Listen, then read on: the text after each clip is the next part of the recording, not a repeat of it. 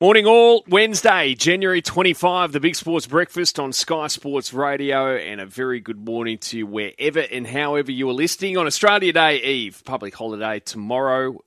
And uh, in here, we'll, we'll be off. We'll be back on Friday, but uh, just reading here, there's going to be an unofficial trial. So we're just over five weeks till the start of the 2023 NRL season, and uh, Manly are going to host the Dragons at Brookvale on Saturday. An unofficial trial, but uh, a pre season challenge. $100,000 up for grabs was confirmed in a statement by the NRL yesterday.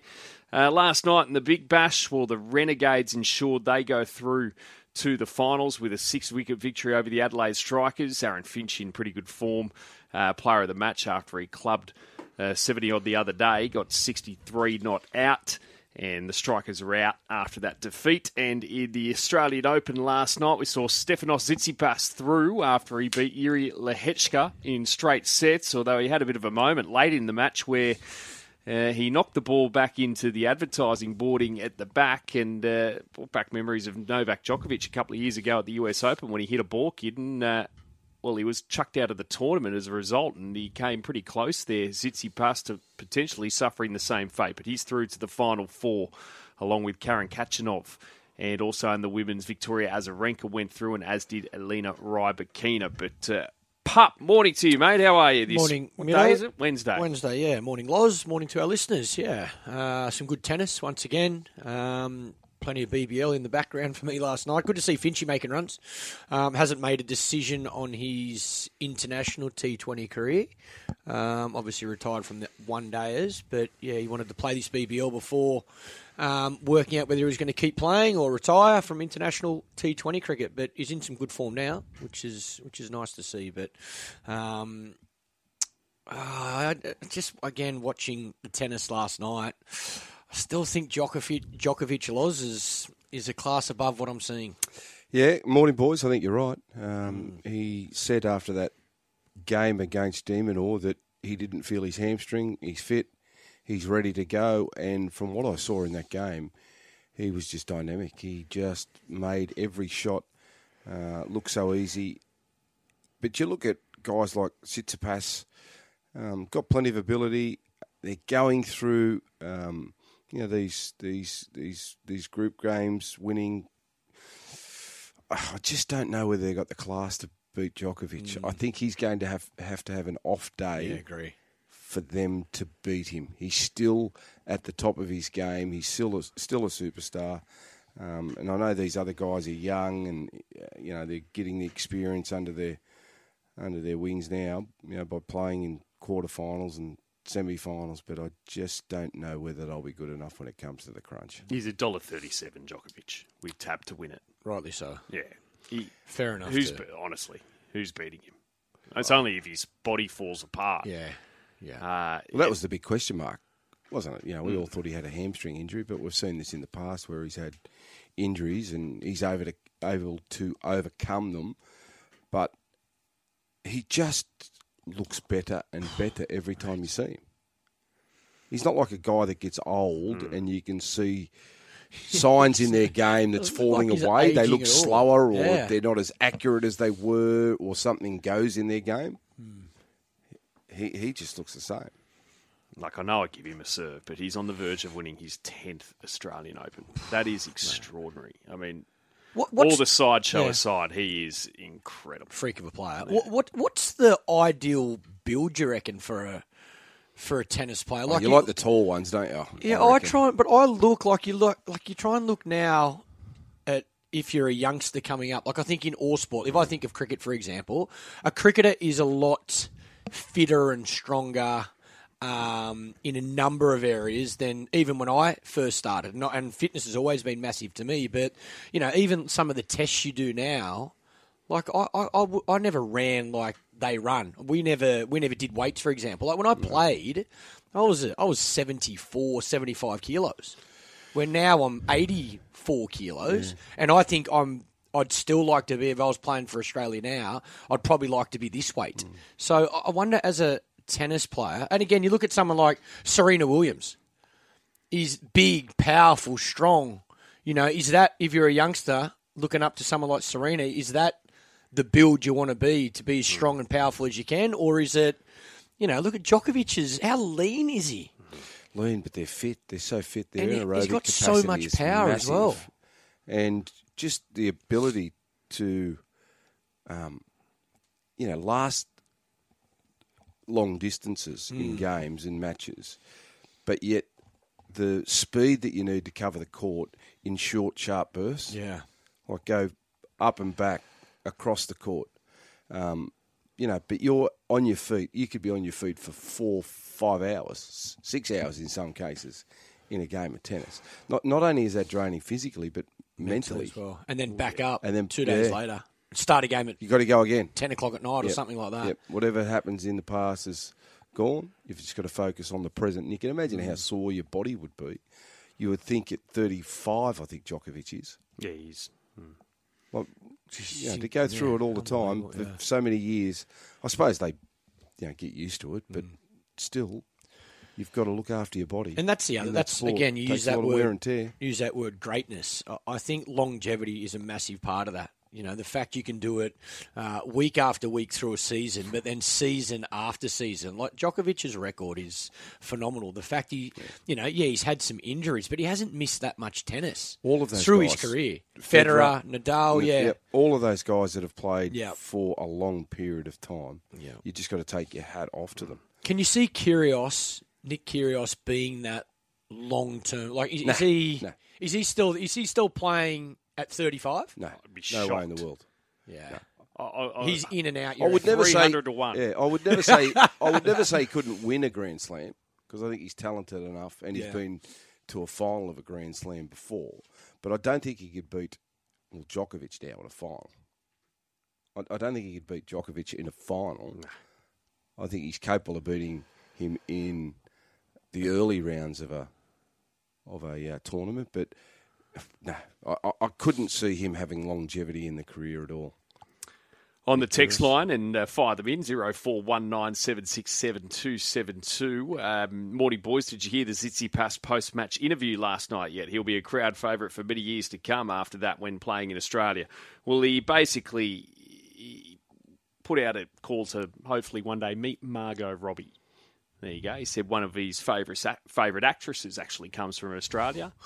We better head over to the states. So uh, She's, she's here for about three minutes, and then she'll be gone again. yeah, and uh, he Wouldn't, just wouldn't be too many people that wouldn't want to meet her. I would no, imagine. I wouldn't um, at all. Yeah. Anyway, he said, uh, yeah, he said he wanted to be crystal clear. Absolutely, he wants to meet her. There you go. So that was his post-match interview last night. But he's through to the final four. Uh, Loz, what do you make of this pre-season challenge? So, 18 clubs will be involved. It will include St Helens as well. Uh, so clubs have a chance to win 100 grand under a point system over two weeks, over the two trials for each club, two official trials. Uh, so 12 points allocated for a win, six if it's a draw, and there's bonus points. So you can get a bonus point for scoring five or more tries, making five or more line breaks, or achieving 10 or more offloads. So the maximum any team can get in their one match is 15 points. And for that first trial, squads are capped at 28. And for the second trial, or the second week of them, 26 in a squad allowed. Well, obviously they want to make the preseason games a bit more meaningful and a bit more entertaining. Um, and you know, I don't mind innovation in these type of circumstances. Um, I don't know whether it'll make it more um, interesting or, or more competitive because I know coaches what they're aiming to do is just have their teams ready to go in round one. Um, I know when they always had the preseason challenges in the past, um, you know, it was seen as a competition that you wanted to win, the coaches didn't put all their eggs into the one basket. It was all about the start of the competition and having yourself ready to go in round one. So I, I, think the fact that they're televised, I think the fact that they're limiting the squads, I think, to 18 players. Uh, you know, you see trials these days where you have, you know, up to 30 players being used. Well, it's 18 for the World Club Challenge. Oh, World Club yeah, Challenge, is yeah, it? yeah, for the World Right. Club Challenge. But the other two trials, they're yeah, 28 for the first week, 26 for 26 the for second. the s- second week. So, Um, you'll still have players running on and off, and I, I think any time you can get these games to be a bit more interesting, a bit more competitive, um, you know, so be it. But I, I still think in the back of the mind, the clubs will be thinking more about game one. They're not thinking about that hundred dollar, hundred thousand dollar purse that you possibly could win. And and they're not going to go out there and play more attractive football because there's hundred thousand dollars on the line. They're going out there to play to the system and structures that they've practiced in the preseason. Was it the old World Sevens laws at the Parramatta Stadium back in the day? Back Uh, in that was ninety eight. Was the, uh, eighty eight was the first one at Parramatta Yeah. Stadium. Went and then a they few changed years, it. didn't it? Yeah, then they changed it to the Footy Stadium. okay. Yep. But the first one, I think we made the final in '88. Pretty sure we did. I think Was it- was it- won. What, what was it like playing in? Oh, it was a Because it was great because still it was very much pre-season. Well, it was, but you Your enjoyed doing it. well, you enjoyed doing it tested. because you got out of training. Yeah. basically, it, it- and and you trained a bit that week for the sevens. You played the sevens. Um, it was football. You were getting um, contact. You know, you get bored in pre-season. By the end of it, you've had enough. You just want to get out there and play. And you can do opposed sessions, but they're not the same Yeah. well, certainly in our day, it wasn't the same as getting out there and playing a trial or a sevens game against opposition that you really didn't know that well. You got pressure as well, like the, the pressure of winning versus losing. It's like us having Yeah. a centre wicket against each other. You might be facing great bowlers because you're facing these, you know, your own attack. But even if you get that compared to a club game, I'd take a club game any day of the week because you got that pressure. If you nick it, you're out. You got Yeah. to walk off the field. In a, you know, If you make a mistake in a game of football, yeah. A try can be scored That's against exactly you, right. whereas at training, it doesn't really No, mean it's a anything different to you. isn't it? Yeah. Agree. Yeah, you're right. You got beat by Souths in the final Was in it 88. South in the final? Yeah, I thought so. Hmm. I remember one year we played Fiji at the footy stadium, and Had some gas. Oh, I had some gas. I, I, they, I, I was, I think I was playing on the left wing. I was playing on the left wing because I remember one of the players got the ball, and I thought I'll show him the sideline, and I'll just do a side on tackle. You showed him all right. Showed him all right. He just burnt me. I went, wow, this guy's fast. this guy's fast. Then the next time he got the ball, I reckon I showed him about only two metres of the sideline. I didn't show him six or ten metres of the sideline. Learnt your lesson. I learnt my lesson very quickly. Back pages of the Telegraph and the Australian, $40 million hotspot. Critics are wasting energy. Cummins is the headline there in the Australian Cummins. Stop bagging green passion. So uh, the Australian captain, Pat Cummins, has spoken to Robert Craddock in the News Corp press. And, uh, well, he's just described as complete rubbish as he's opened up on well, the criticism that he copped, where you know the idea at the time that he had a big say in Cricket Australia, cutting ties with Alinta Energy, a sponsorship that was said to be worth forty million dollars, and he just says, "Look, it's one of those moments. You've got to live with people's opinions. That he's not doing things to please absolutely everyone." And it just really doesn't bother him. And uh, he just, again, reiterated he's not going to completely leave his values at the door. So, uh, again, I guess, pup, new generation stuff, isn't it? Stuff that you, I'm sure, as captain, you wouldn't have probably gone down that path, but uh, different era. Yeah, I, I think players have always been entitled to uh, make their own decisions around their own personal sponsors. Um, but yeah, through my time, we were never there was never a conversation with James Sutherland, James Sutherland, and myself, or Mike McKenna, who was um, head of marketing at the time, in regards to what sponsors Cricket Australia was going to go and sign. You know, we had a number of sponsors. I think at one stage we had 26 Cricket Australia. So, you know, part of your contract was you got to go and do marketing for them. You might be on a billboard, you might do a TVC, you might um, have to turn up and um, you know do an activation with, with kids or parents or whatever it was. They they did the deal and you did as you told. That was part of your your contract. Um, but yeah, like a lot of things now, I think there's um, obviously a lot more freedom and room to to voice your opinion on on, on some of those things. Um, you know, I, I remember it. There was a there was a I think it was Kentucky Fried Chicken. I think that was our, one of our major sponsors for T20 or something, and a couple of players didn't want to um, didn't want to be linked to that um, because of because of the type of food, and they were very keen on a on a extremely healthy lifestyle, and um, you know that was the first conversation I can remember any of the players having um, with Cricket Australia about you know what they do want to do or not want to do around the marketing side of things, but. Yeah, I think at that stage, your players just were told pretty much if you if you want to be paid by the companies, or if you want your Cricket Australia contract to be the amount it is, then you know if the company wants you, you go and do it. I'll have a zinger combo.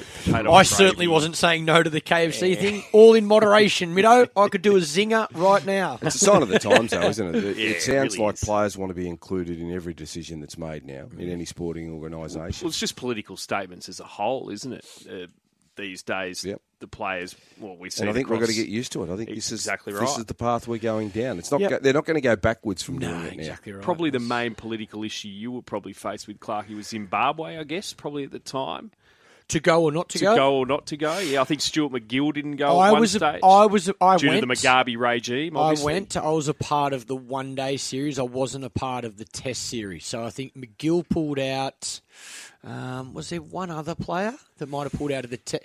Oh, Mitchell Johnson. Actually, no, it wasn't Mitchell. It was before Mitchell's time. But I don't think the Test matches actually went ahead. No, I, think you're right. I think right. MacGill pulled out some but, one days. but then they ended up getting canned, and then we still went for um, for the one day series. And I think I still think there was a couple of players out of that one day series that didn't go as well. But yeah, I, I, again, I was I was very I was a baby then. Um, I think a lot of you got a lot of good a lot of good people and experts around you when you're playing sport at the highest level. So, you know, we would have conversations around every Indian trip or uh, Sri Lanka, Pakistan, um, like you say, Zimbabwe, and and you've got people and experts that are reporting back to Cricket Australia to let you know if it is safe or if it's not safe. And my theory, my personal theory, was always these guys are in this world every single day. So if they are saying it's safe to go, then I'm happy to go. If they're saying, you know, you shouldn't go, then I was happy to take their advice as well. And and that didn't matter um, what country it was. If it, if the experts are saying we believe it's safe enough, and they put all the things in place, then I just back that judgment because it's it's very hard mm. to sit here from a distance when you're not in something every single day and keeping an eye on it.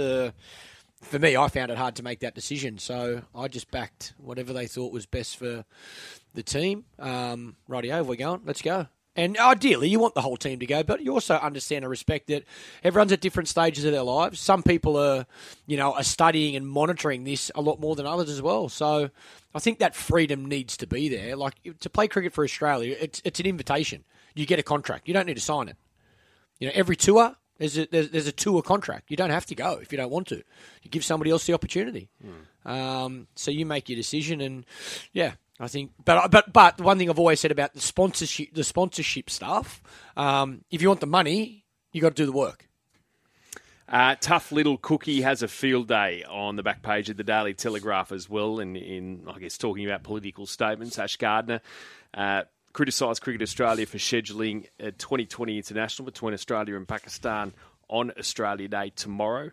And uh, yesterday she was part of the side which uh, will smash Pakistan in the first T20 international. Pace bowler Megan Schutt took five for 15 from her four overs there at North Sydney Oval as the Aussies beat Pakistan by eight wickets with 38 balls remaining in that match. And uh, Schutt described her teammate Ash Gardner as a tough little cookie as she's copped plenty of criticism for her remarks on uh, well, all, the regular, I guess, uh, media channels for her uh, comments there the other day. Also, back page of the Sydney Morning Herald, a whole new ball game. So the ball was unveiled in spectacular fashion. Uh, well, it was taken via helicopter across the city, a giant football, soccer ball, and uh, eventually planted over, I think, near Bondi somewhere. As uh, well, the countdown to the Women's World Cup later this year firmly underway, one of the big sporting events, and great to have it here in Australia here later this year. But this other story in the back page of the Herald no Australian pan- plan for above waist tackle ban. So, the Rugby Football Union, the governing body of English rugby, has announced plans to lower the legal tackle height to the waist in, well, third level competition, so down to the amateur game. So, in amateur rugby union in the UK, can only tackle below the waist, which is I, I mean, that is just over the top laws, impractical, not how contact sport works, particularly in rugby or rugby league. I mean, how, where does this end? Well, I don't know where it ends, but this is the start of it because we know the impact that head injuries are, um, you know, creating. Um, uh, you know, there's stories around the world about the implications of if you suffer too many head injuries, the impact that you you have later on in life. Um, we saw what happened over there in America with American football being sued, um, and obviously organisations are, are, very concerned about the impact it may have on their sport uh, going forward with litigation. Um, the thing about playing, you know, contact sports is that it's going to be very difficult just to continue to tackle around the waist because there's certain situations that's just unavoidable. Well, in rugby too, it's all about body height. As players get close to the try line mm. and they get their body height down, or you, how, how, are you going to get in under a big fella, get him by the waist, and stop him from scoring a try? I mean, it's absolutely ridiculous. Well, that's the problem, Mido. I don't know whether they've thought it through. I don't oh. know whether there's any difference if you're running upright compared to if you bend over. Mm. You know, what are you supposed to do if someone's going in low to score a try? Just let Just them go. Let them go. Yeah. Just oh well, I can't tap. Grand them. final game on the line. There you go, mate. You know, or yours. I, I, know it's only the lower level, but Touch. in theory go it's good. Oztag. But practically, how they're going to do it? Interesting year in golf with the golfing war continuing. Of course, we've got Gowie on this morning. We'll speak to him for the first time this year. At least we will. Uh, just after seven o'clock this morning, just reading a report. A uh, big couple of tournaments this week. So on the DP World Tour, you've got the Dubai Desert Classic, and on the PGA Tour, the Farmers Insurance Open. Uh, there at Torrey Pines in California at San Diego there. But uh, just reading from the Irish Independent that Patrick Reed has thrown a tee at Rory McIlroy, uh, according to this report in the Irish Independent, in disgust after McIlroy appeared to ignore uh, Reed's efforts just to say hello there at uh, the Emirates Golf Club in Dubai. And of course, Reed, who's a bit of a villain, uh, has uh, well, he moved to the LIV tour, didn't he? So uh, the the animosity continues in golf, and uh, where that all ends up is going to be a story of 2023, uh, no doubt about that. Just uh, on the text line here from Buddha. Morning, boys. Loz, do you remember playing sevens in Fiji at the end of '93? There was the Raiders, Cronulla Wests, a few teams from Fiji, two other fine teams, the Hills Hawks from memory. Uh, the mighty East Canberra Tigers. The field was like playing on the Hume Highway. The temperature about 40 degrees in the shade. The Fijians were like talking rocks. Cheers, Buddha, sending that one oh, through. Buddha, you know what? I can't remember too much of it, but it would have been warm, as you pointed out. But the grounds over there are, they're very hard, rock hard, and you don't want to get tackled on them. It was all a bit of fun. Oh, mate. It was all about mate. the uh, after hours activities, I suppose you could call it. Mm. After no the doubt. season over there. As you do. Oh, yeah. Little trip over to Fiji. Holiday? Lovely. Paid people. holiday? They're lovely people, the Fijians. They love their football. And we were lucky when we had Noa Nadruku playing for us because everyone loved Noa. And you go to Fiji with him. Amazing. Oh, yeah. They Everyone just- loved him here as well. Oh, isn't it amazing? Like what they can do for their, their countries, hmm. Players like Noa, and we see what happened with Samoa with the Rugby League World Cup. You know, they've just united that nation and get them supporting the game of rugby league, and they've become heroes back there in their own country. Uh, Mick from Newcastle says, Loz, don't feel bad about getting burnt when you were talking about playing in the sevens against a Fijian Yeah. side back in the 90s. Uh, Mick from Newcastle says, I showed Bubba Kennedy about five metres. So I took one step and he was 10 metres past me. He's a good player, Uh, Bubba. Played for Balmain. Balmain, yeah. Yeah, very good player. But it, it's amazing in, in the game of league where you think you've got someone covered, and then all of a sudden they put the afterburners on, and they just smash you, and you get very, very embarrassed, Mitter. Now, I think he's been playing there in uh, my area in the Woodbridge Cup, actually, Bubba Kennedy. And Bubba, he'd be still, he'd be yeah, close 50, to 50, wouldn't 53. he? Yeah. Um, I think he was playing for Molong, actually. Well, there you go, still running around. There you go.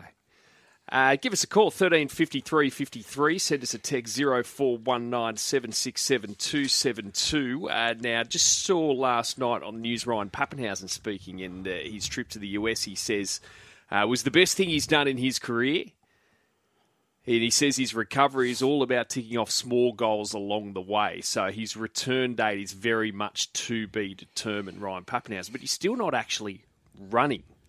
Was which horrendous is- in, in, Shattered his horrendous kneecap, didn't he? injury because he shattered his kneecap. So there were all just different parts of the knee shattered.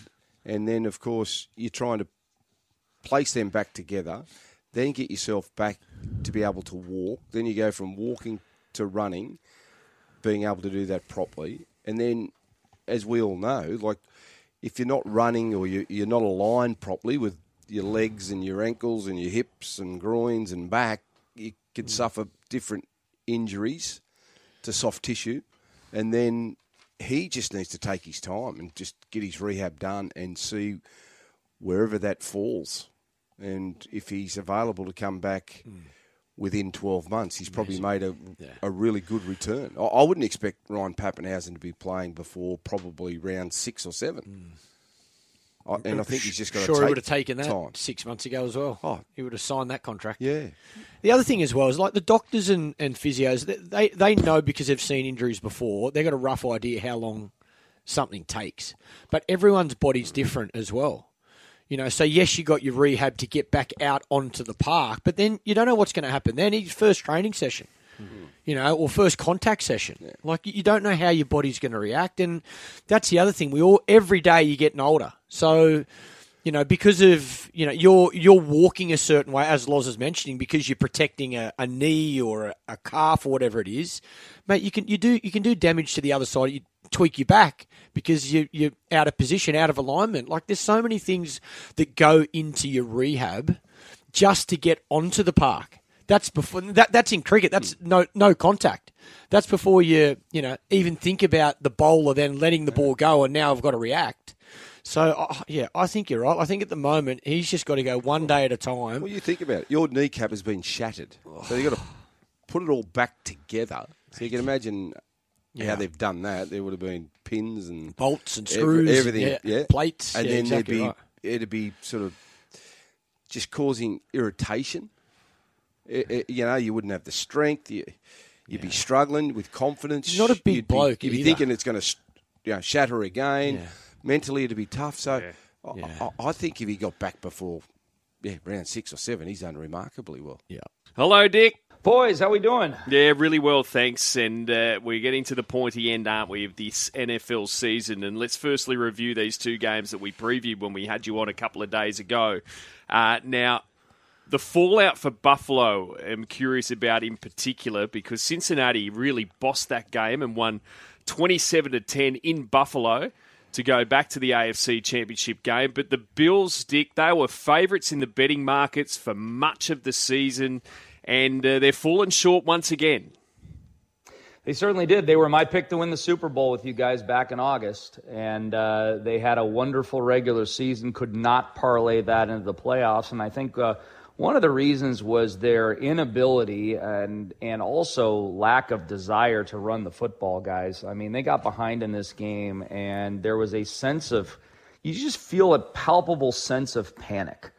And when you have Super Bowl or bust aspirations like the Bills have had all season long, like they had all of last year, the pressure starts to mount. And I think the pressure mounted on this football team as they got behind in this game. And you can still come back from two scores down by running the football. In fact, I think that's the preferable way of coming back. Not panicking, not trying to get it all back at once. It's, it's very similar to a basketball team being down 15 points. It doesn't mean you have to hoist threes every single play to try to get back into the game. You got to get back in slowly, methodically, get the momentum back. And Buffalo just did not try to do that, didn't even attempt to run the ball, guys. Josh Allen was their leading ball carrier with eight carries and 26 yards. They only handed the ball to a running back 11 times the whole game, and you just cannot win football games that way. That result, if you would have told me that Cincinnati was going to win the game, I wouldn't have been particularly surprised. If you told me they were going to win by 17, I would have been shocked. I'm very surprised how that game ended up, at least in the in the margin of victory for Cincinnati. Yeah, Dick, I see it the other way, mate. I, I reckon the fact that Damar Hamlin, um, you know, nearly died, I, I think Yeah. that took a lot out of the Bills. I really did. I, I, I think it would be hard as a player to sit there and go through all tho- those emotions that they went through and then have to play the following week. And I thought they were rusty, Yeah. uh, understandably so, that week before. And I just think it all emotionally took its toll on them. Oh, I don't disagree with you at all. I mean, I, I think that definitely did, and, and you just didn't know how the team was going to respond, right? I mean, uh, the optimists, and I was trying to be an optimist throughout this whole uh, situation, just saying, okay, they're going to rally behind this, they're going to win it for Damar, and but but psychology takes over, and I think you're exactly right. I think. Uh, I think that was that was something that really exacerbated the situation. But even had the Damar Hamlin incident not taken place, this lack of a running game is a fatal flaw for Buffalo, and uh, it may have cost them anyway. But uh, no, your point is very well taken. In the other game, 1912, the 49ers over the Cowboys. And, uh, well, I think Dak Prescott, after he played so well the week before, just didn't quite stand up in this game, did he? Brock Purdy, the rookie quarterback for the Niners, got the job done. The fallout for the Cowboys in particular out of this one, I'm sure there's been plenty of uh, criticism and commentary. Well, the, the Cowboys are a very polarizing organization. I mean, they are called America's team. I think that's pretty silly because uh, they may have been America's team from 1970 to 1990, but they certainly haven't been America's team over the last 30 years. Uh, they don't even have an appearance in the NFC Championship game since since 1995. So, uh, Dak Prescott has taken uh, a lot of heat, and you know, Dak is a good quarterback, but Dak is nothing more than a good quarterback. And I think any, you know, particularly hardcore Cowboy fans who just, uh, you know, think that uh, everything the Cowboys do is correct. I mean, they they rested their future on Dak Prescott and decided to pay Dak elite money. And I'm sure we've talked about this and you know when it when it happened year, years ago. And I just I just never understand teams, particularly in salary cap leagues like football, like the NBA, why you would pay good players elite money. And especially at the quarterback position that takes up such a percentage of the cap. And it's only going to get worse for the Cowboys and Dak.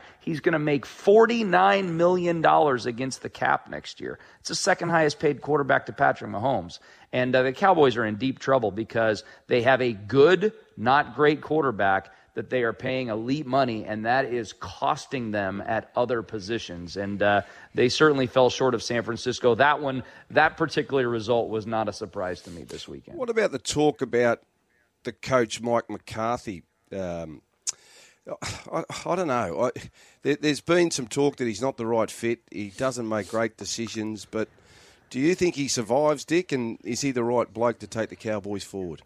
I don't think he is. I never have been a big Mike McCarthy fan, uh, but Jerry Jones gave him a vote of confidence. Now, Jerry Jones, uh, you know, he, he can he can change directions like like a flag on a windy day. So I mean, Jerry Jones can still pull the trigger on Mike McCarthy if he wishes, but usually those decisions are made very soon after the season. We don't see a coach fired normally weeks after the season ends. We usually see a coach fired days after a season ends. So um, it, it, doesn't appear at this point like uh, that's going to happen. But I cannot imagine if they have another season next year, which they absolutely should. They should fall short next season. They're not going to be better. As I just mentioned, Dak makes so much more money. They can only go as far as they did this year, which is, you know, a 12 and 4 season. That's a great regular season. Can they parlay that into playoff success? I just don't think they can. And I think probably uh, if he does retain his job this year, which it looks like he will, uh, I think this will be the last year that Mike McCarthy coaches the Cowboys. Okay, let's preview these championship games and oh, two absolute belters, aren't they going to be? Now, I'll start Yeah. with the AFC, Dick, because the betting market, wow, this has switched.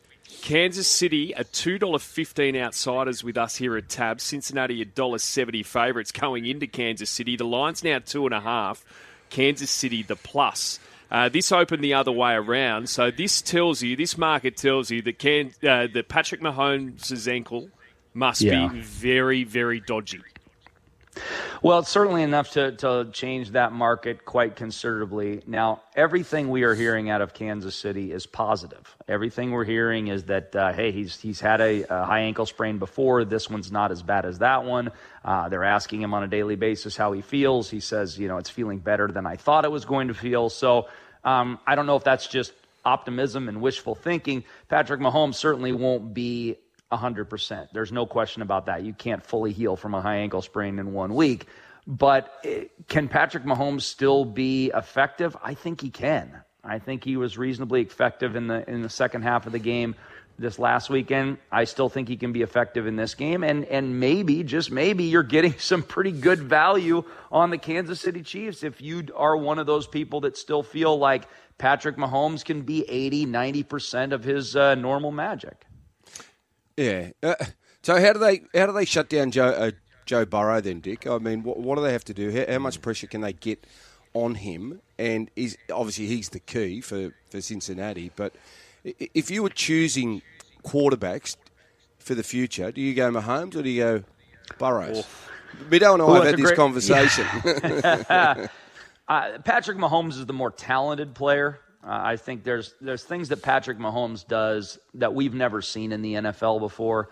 Just uh, the magical ways that he gets out of trouble, the different arm angles, the pitches, the tosses, the underhand throws. I mean, he finds ways to get receivers the ball that no other quarterback has ever found ways to get receivers the ball.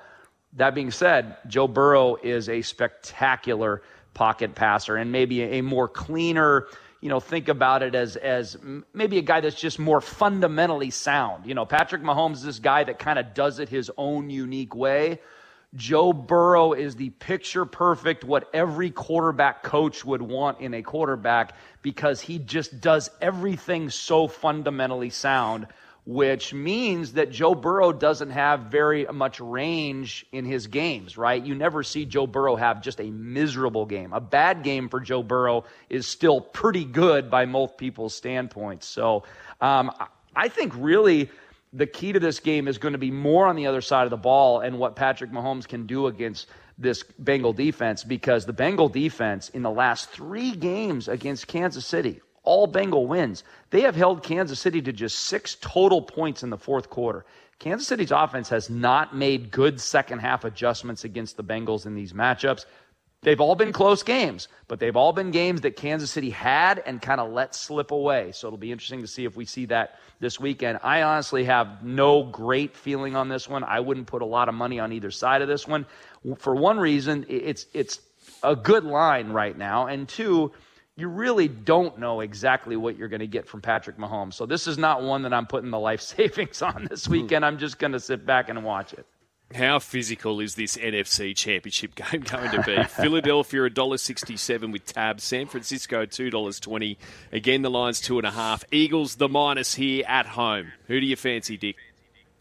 I'm sticking with the Niners, guys. I mean, I know that Brock Purdy uh, would defy all odds in reaching the Super Bowl. We haven't seen it before. A rookie quarterback making the Super Bowl, particularly a rookie quarterback that was the last person drafted. But they have found a way with that offense to let Brock Purdy only do what he is able to do. They never ask Brock Purdy to do too much. And the rest of that offense with George Kittle, I mean, just making some magical catches in that game this weekend against Dallas, uh, with Deebo Samuel both out of the backfield as a running back as well as a wide receiver, and then adding Christian McCaffrey.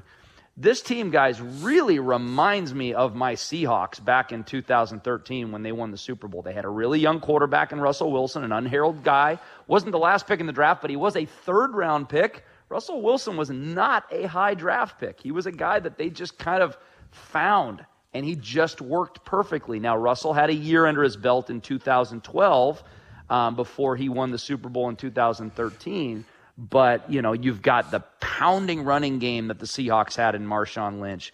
You've got uh, you know the defense that is just as good a defense that I've seen in the NFL since then. I mean, I know I'm underselling the Eagles a little bit, and I shouldn't be because they've had an unbelievable year.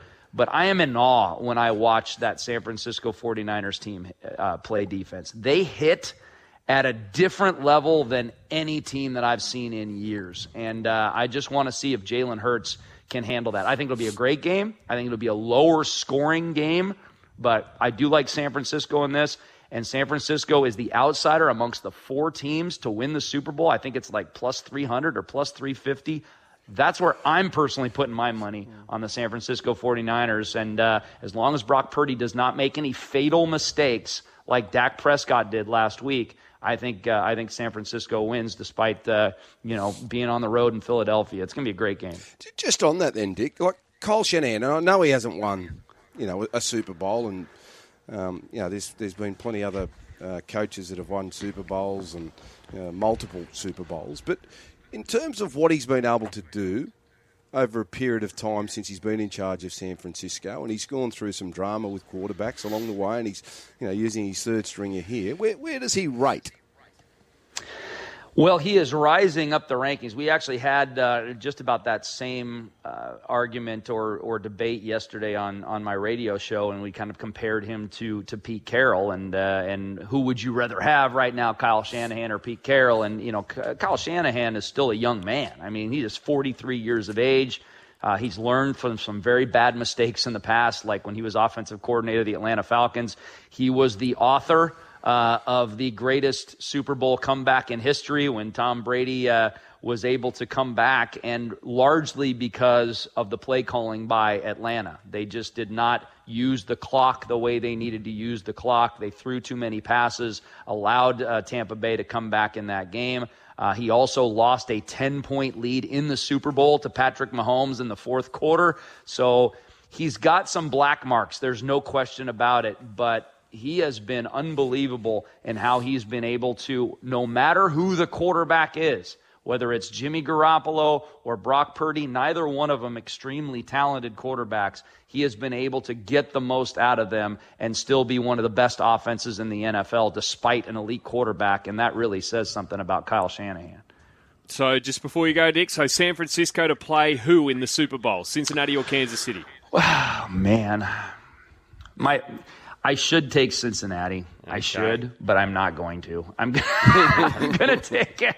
I'm going to take Mahomes one more time before that contract gets uh, gets too problematic and uh, and say that Kansas City gets there uh, against San Francisco. But my two favorite bets are, are San Francisco, and I also like the under on that San Francisco Philadelphia game. I think it's going to be, uh, you know, kind of a similar slog to what we saw San Francisco Dallas be because everybody came in saying, well, look at San Francisco's offense, look at Dallas's offense. You know, this is going to be a game in the in the mid to high 40s. And what was it? It was 19 to 12 or whatever. So I, I see both of these teams, you know, kind of keeping it in the low 20s. So we finish under that uh, under that total. I'm not. It was at about 46 something like that right now? 45 and a half at the moment. Okay. Yeah. I mean, wait till it goes. You might get to, you might tick up a, a number to 46, 46 and a half.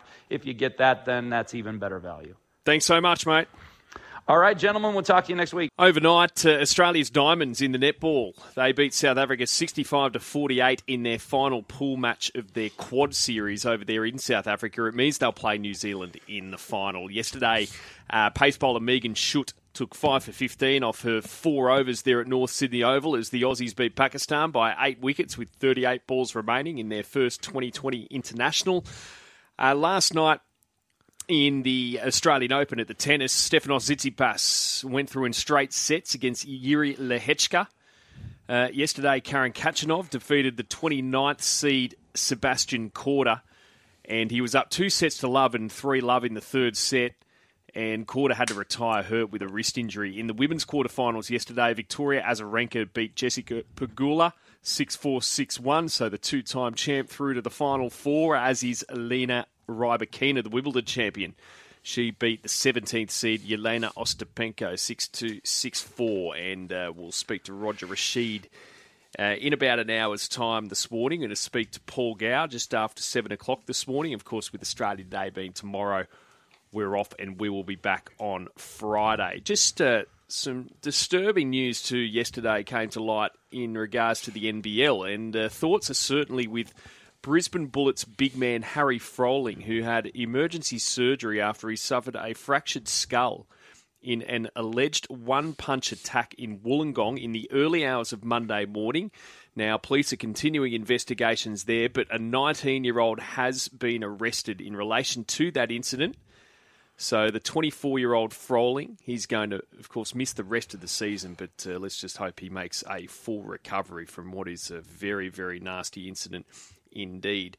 Uh, just some NRL signing news over the last 24 hours. The Tigers issued a statement yesterday confirming that Brandon Wakeham is joining from Canterbury on a one year deal, so he's set to provide backup to their halves there, Adam Doueihi and Luke Brooks. Of course, Jackson Hastings has gone to Newcastle, and Jock Madden was another backup half there at the Tigers. He's now in Brisbane. Uh, the Dragons announced that prop Blake Lawrie has re signed until the end of 2026. And at Souths, they've extended utility forward Siliva Havili until at least the end of 2025. So some signings being done there, Loz. Yeah, I, I think Havili's a good signing for Souths. He gives them, um, you know, some backup uh, as a hooker, uh, but also he can play in the back row, so he's a good player to have on the interchange bench. Blake Lawrie from the Dragons re-signing for another three years. He's been a steady front rower for them now for uh, a few years, but he's, yeah, Dragons. I don't know about their roster this year. Uh, you know, I just really worried. I hope they get away to a good start. I think that's one of the reasons. Well, there's a couple of reasons. I, th- I think they're playing that trial uh, this weekend against Manly. Is the fact that you know they know they're under a bit of pressure. They want to start well, and the fact that they've got byes early. Both Manly and the Dragons have got byes in rounds one and two. So um, I think that's a big part of why they're playing this in-house trial this weekend, wh- where other teams are arresting their players. But I think the Dragons have to what, get away to a, Oh. a good start. They need everything to go right. Oh, early. they need And- to and keep they- their best players on the field. Don't suffer too many injuries, and hopefully Ben Hunt can replicate what he did last year. Who's the first coach sacked this season? Oh. Because I'm saying you've got, five, not you've got five games. yeah. You've got round five. A coach is going to be Well, there's a couple under pressure. There's a couple under pressure. Who's and the Anthony first Griffin to go? is under pressure. Justin Holbrook could be under pressure. Kevy's the interesting one Yeah. because I, I just They need to start. they got they, they have to start well, and you know, young Selwyn Cobbo's comments that he Oh. made in that podcast late last year I want to talk. wasn't great, but he did say that. You know, he was only mucking around, but I think with podcasts, taken out of You- context. well- please. yeah, Remind, remind me what he said. Okay. Remind me. So in a podcast, it was called uh, the back of the Yeah. one three five podcast, late October. He said, "Kevy, he's a good bloke. Doesn't reckon he's a coach. The way he coaches is a bit weird." Was amongst Hmm. his comments. Now then, this all came to light. The Broncos issued a statement saying. Oh, it was all taken out of context. Oh, I went back and read the. Com- I don't know which part could be taken out. Did of you hear the podcast? Like, did you I- actually hear yeah, it, or I- you're I reading? I think you weeks got to ago when it hear it came out. rather than read. Yeah. Okay. Uh, did you hear it? No, I didn't. Okay. I've only read the comments. Yeah. But I reckon if you hear the comments, it could be different Oh, to how. Definitely. It's, It's it's like written. Correct. it's That's like correct. If you do Well, an you can't hear tone, It's can like- you? well, You can't like- hear it's tone like in, in an a interview. text. It's like in an interview. If someone said to me, um, uh, you know, like a, a, a journalist just just rung up and said, "Mate, um, Gerald Middleton, what's he like?" You go, "Yeah, he's okay. I don't mind Middo." Yeah. The headline would be Yeah. It's "Daley Critical of Middleton," Yes. Yep. Correct. and then the words would be, "Oh, he's okay." Yeah, because you can't. But hear and it, and it looks like I have really hammered you, mm. but the Yeah. way that you've said it is Of course. completely mm. different to how it's portrayed in the paper. of course. Mm. Agree. But this came after. Or how the remember, Ty- perception is of when people read it in the paper. It's Tyson probably a better way. To. Gamble made some comments, remember, as well. I think that was on a podcast as well last year, basically saying that, you know, the players, well, he inferred the players sort of bypass Kevy and go to Adam Reynolds about footballing matters there at the club. So, and, and now he's had, obviously, Kevy's had a lot of support since, like I saw on foxsports.com the no other day. different because a lot of young players, what they tend to do, they feel more comfortable talking to senior players. So, so I, I don't have an issue with that. And when you've got someone like an Adam Reynolds in your team, of course you'd be going to him all the time and asking him questions. So you should be. Because young players feel more comfortable talking to their teammate rather than going in knocking on the coach's door. Not everyone feels comfortable and and strong enough to go and sit down with a coach and say, "Mate, let me know where you where I'm going wrong. How can I improve?" There'd be some guys that are very open to do, doing that and very comfortable in doing that. There's other guys that are very quiet, very shy that just wouldn't go down that path. Now, those comments don't look good for, for Kevy, um, young Selwyn is very, very.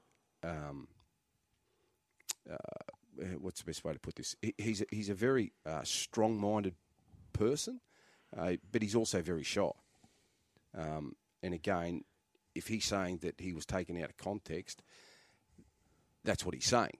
But but what what happens in these podcasts is you get nice and relaxed, and you talk Definitely. like what we would talk like if Like we weren't on us air. here, we think we're on the couch. Yeah, you know, and, and Gets that's me in what trouble every day. you two. Yeah. you do. You're comfortable in oh, your environment. You're relaxed a bit. But again, Yeah. it's like if, if my mates, if my mates heard yeah. what I said about them on the phone at times when I'm bagging them to other mates, Oh, and they heard it, My God. they would go, "Mate, what did you say that for?" Oh, but you, I'd say it to their face, but you always bag your mates. 100%. But, but Who's it can the be first taken out coach of context. sacked, Mido. Who's your coach? You can only pick one. Oh, gosh. Round five. So negative, but I'm There's- going Griffin. Griffin. Yeah. There'll, Oh, be four, think there'll be four sacked this year. back to the initial point, though. Four. Kevy, Four sacked this year. the way that season ended at Brisbane last year, when they were what they were fourth, weren't they? And then they, I remember they went to Parramatta were good. about six I- weeks I- left, and they got Yeah, absolutely I, I tanked, think and they they've got a good recovered. roster, the Broncos. Yeah, They've got they- some of the most exciting young players in the game. They have You to got Reece Walsh, you got Selwyn Cobbo. I reckon Farnworth's a good player. If Ka- Kotoni Staggs can Yeah. reproduce his best, he suffered a shoulder Stay injury, I think, injury free as well. He's had towards the end of last Yeah. season.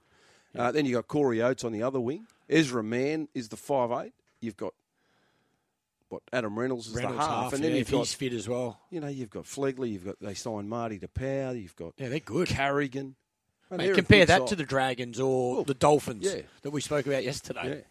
I mean, yeah. So they're, they're So got a team that should, be playing. Kevy finals. should be, but we, what comes with that as well, Oz, is more expectation. Yeah. You know, if Kevy finishes b- bottom half, Yeah. he's under more pressure than let's say if uh, the the Tigers or the Dragons or Dolphins. Yeah. You know, there's minimal expectation there. Yeah. Where Broncos, I reckon, a lot different. And it seems like up in Brisbane, that team just has to be in the top eight. Otherwise, they're not they're not happy. Yeah. I think that's the problem. Yeah. No, not the problem because everyone is very optimistic at the start of the season. You Yeah. always think your team's a chance. You always, But if you got that training if you harder, got that you're bigger, stock, faster, stronger. If you got that stock, but when there you should just, be yeah, expectation. when you when you look at that team, the Broncos team, you go, "Yep, that's a team that should be playing finals footy."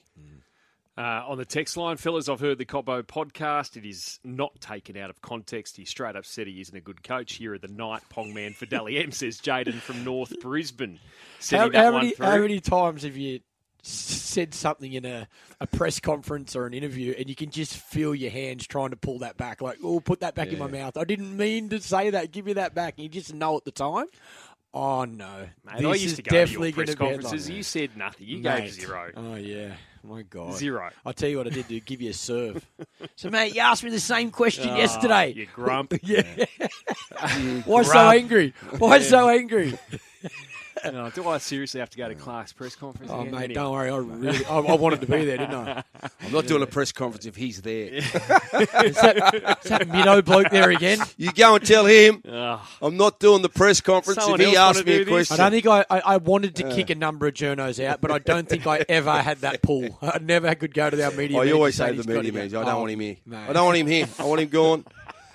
Or tell him not ask me a question. It'll be embarrassing for him. I won't. I won't answer. Uh, oh god. Oh, I got some uh, news, fellas. Oh, Uh, news. we've We had love some- news. Yeah, well, well, it's we. Congratulations, really mate. News. Congratulations. Well, to all of us, because the Big Sports Breakfast lunch, it's back again. Oh, we on? Yes, Friday, February 24. So what's that? Basically four weeks this Friday. Uh, so the venue, the venue's Is, changed. hang on. Feb twenty four. Is this Feb- compulsory for yes, us? Yes, it is. We have to go. Yes, you have to go. No, no. Wilbur, is this Yeah. optional? Oh, Feb Should- 24. Should we have a no phones day? Anyway, Feb um, 24. we have Yes. So yes, No phones day. I like it. this will be hosted. Now it's changing in venue, so it's going Hang to on, be. how do I commentate? I Well, can't go away and commentate home. then. It's going to be at the new 46.6 million Winx stand there at Raw Randwick, so at the Australian Oh, yeah. Turf Club at Randwick, the Winx stand. So uh, we'll have a panel. We're still finalising. Well, a heap of guest speakers, of course. Is Blocker going? And the tickets go on sale today via the ATC's website. So the ATC website. So just keep an eye on that, and all BSB socials and also Sky Racing websites as well will be where you can get tickets for the Big Sports Breakfast lunch. I'm only going if Blocker's going. Oh, Block, Block will, be, there. Rightio. front and centre. Rightio. Then, no matter where I am, I'm coming back for it. Looking forward to the lunch minute. It'd be great at the Winx stand. I've never been to the Winx No, stand. me have you? either. No, I haven't. No. It's down the what southern Southern end, yeah. southern end. Yeah. Yeah. Looks superb. Everyone says it's schmick. Oh, that's good then. Uh, O- we've- Obviously, you're 24th. hosting. What day of the week is that? Did you say what day? Of the... Friday. Oh, Friday. monster then. Look out, I've got a wedding the next day. Adam Pengilly, good morning to you. Morning, Jared. Morning, boys. I think you're right about that lunch, Jared. We, we need a bucket, and when everyone walks in the room, put your phones in. They go away for the afternoon, and we can have some fun. I have been to a lunch like that before where you do hand the phone in. I've never been to a lunch. I've been to a dinner. There's a restaurant Mm-hmm. in the city where, as you sit at your table, they take your phones off you and like lock it. them up. I love it. Like it Can we not have that like every day? Before you leave your house, you got to lock your phone in the house. Provided your company's all right. yeah, that's a good point. It's a short, it's a short date. It's a short dinner. Wouldn't want to be a blind date. It goes wrong. Anyway, Uh, entrees only, then. Have a good night. the expressway, so they extended the noms and uh, they got a response. Oh, this is ridiculous, isn't it, Jared? Like we're on, we're on the show yesterday talking about only four horses nominating for a Group Two, which is unofficially, I suppose, the start of the autumn carnival in Sydney. The first time we've had group racing back in back in town, heading up towards the autumn. And an extra 24 hours. We've got 18 nominations now. Can you believe it? 18 nominations. So everyone's come out of the woodwork in the last 24 hours. All these horses have nominated extra nominations. So I don't know what the final field's going to look like a little bit later this morning when it's finally drawn. But I think there was a lot of trainers thinking they could pick up some money, some decent prize money for running fifth or sixth or seventh. And now we're going to be oversubscribed. So, um, yeah, incredible, isn't it? We're going to have a, probably a, a, the biggest field we've seen in the Expressway Stakes for seven or eight years now, which is uh, quite remarkable given what we were talking about yesterday morning. I see this Godolphin Colt Barber is going to be set for the Blue Diamond. Yeah, that's right, Loz. Uh, obviously, didn't trial there earlier this week, and there was a chance he's going to run in the Canterbury Stakes and go head to head with King's Gambit. But I think James Cummings is going to. Well, he's been thinking long and hard about this. He's going to send Barber down to Melbourne to run in the Blue Diamond Prelude, and then get him ready potentially for the Blue Diamond down there, which is the first Group One of the two-year-old season. So. I don't think we're going to see him in Sydney in the next sort of five or six weeks, and uh, whether he's still around and still racing well enough to warrant heading towards the Golden Slipper, we'll have to wait and see. But given he's a horse that's high up in Golden Slipper markets, I think he was second favourite behind King's Gambit earlier this week, at least anyway. Uh, we won't be seeing him running any of the traditional lead-ups and probably heading to Melbourne. And- And Godolphin, to be fair, Loz, have got a pretty good record in the Blue Diamond. They've won it in recent years with Daumier. Obviously, Lyre, I think going back probably eight or nine years ago, Earthquake won that race. So it always has been a really good launching pad for Godolphin and their two-year-olds. But uh, I would have thought there was a chance that Barber would stay in Sydney and concentrate on the Golden Slipper, but not. Godolphin's going to send him to Melbourne, and he'll be uh, he'll be targeted at the Blue Diamonds. Uh, what's the latest in a potential move of the Cox Plate? Yeah, Ben Dorries is reporting this morning in the News Corp publications, Jared, that Moonee Valley has virtually been given this carrot to potentially move the Cox plate. They'll get the All Star Mile for consecutive years, maybe three or four years in a row. So you can see that Racing Victoria is throwing absolutely everything at this move to try and get this Cox plate to, to move later into November at the end of the Flemington Carnival. Um, I'm not quite sure how the VRC or the MRC are going to feel about that, having the All Star Mile potentially go to one particular home for a few years, given that it's initially started by moving around the different race clubs.